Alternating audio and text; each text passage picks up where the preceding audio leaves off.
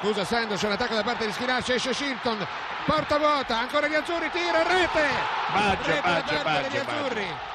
rete da parte degli azzurri Baggio ha messo il pallone in rete. È stata una bella azione. La porta era rimasta sguarnita per una precedente uscita di Shilton.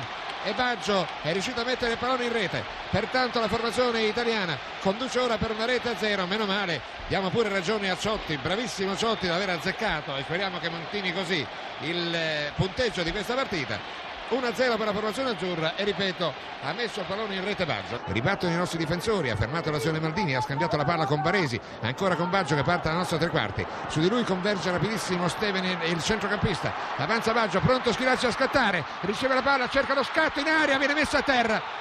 Viene messa a terra calcio di rigore per la formazione italiana.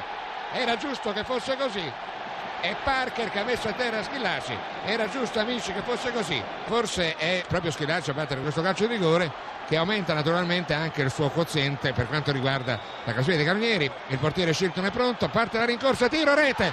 Portiere a destra pallone a sinistra ha segnato il rigore il nostro Schillacci esattamente al quarantesimo. Bene mi sembra che sia il caso di festeggiare questo gol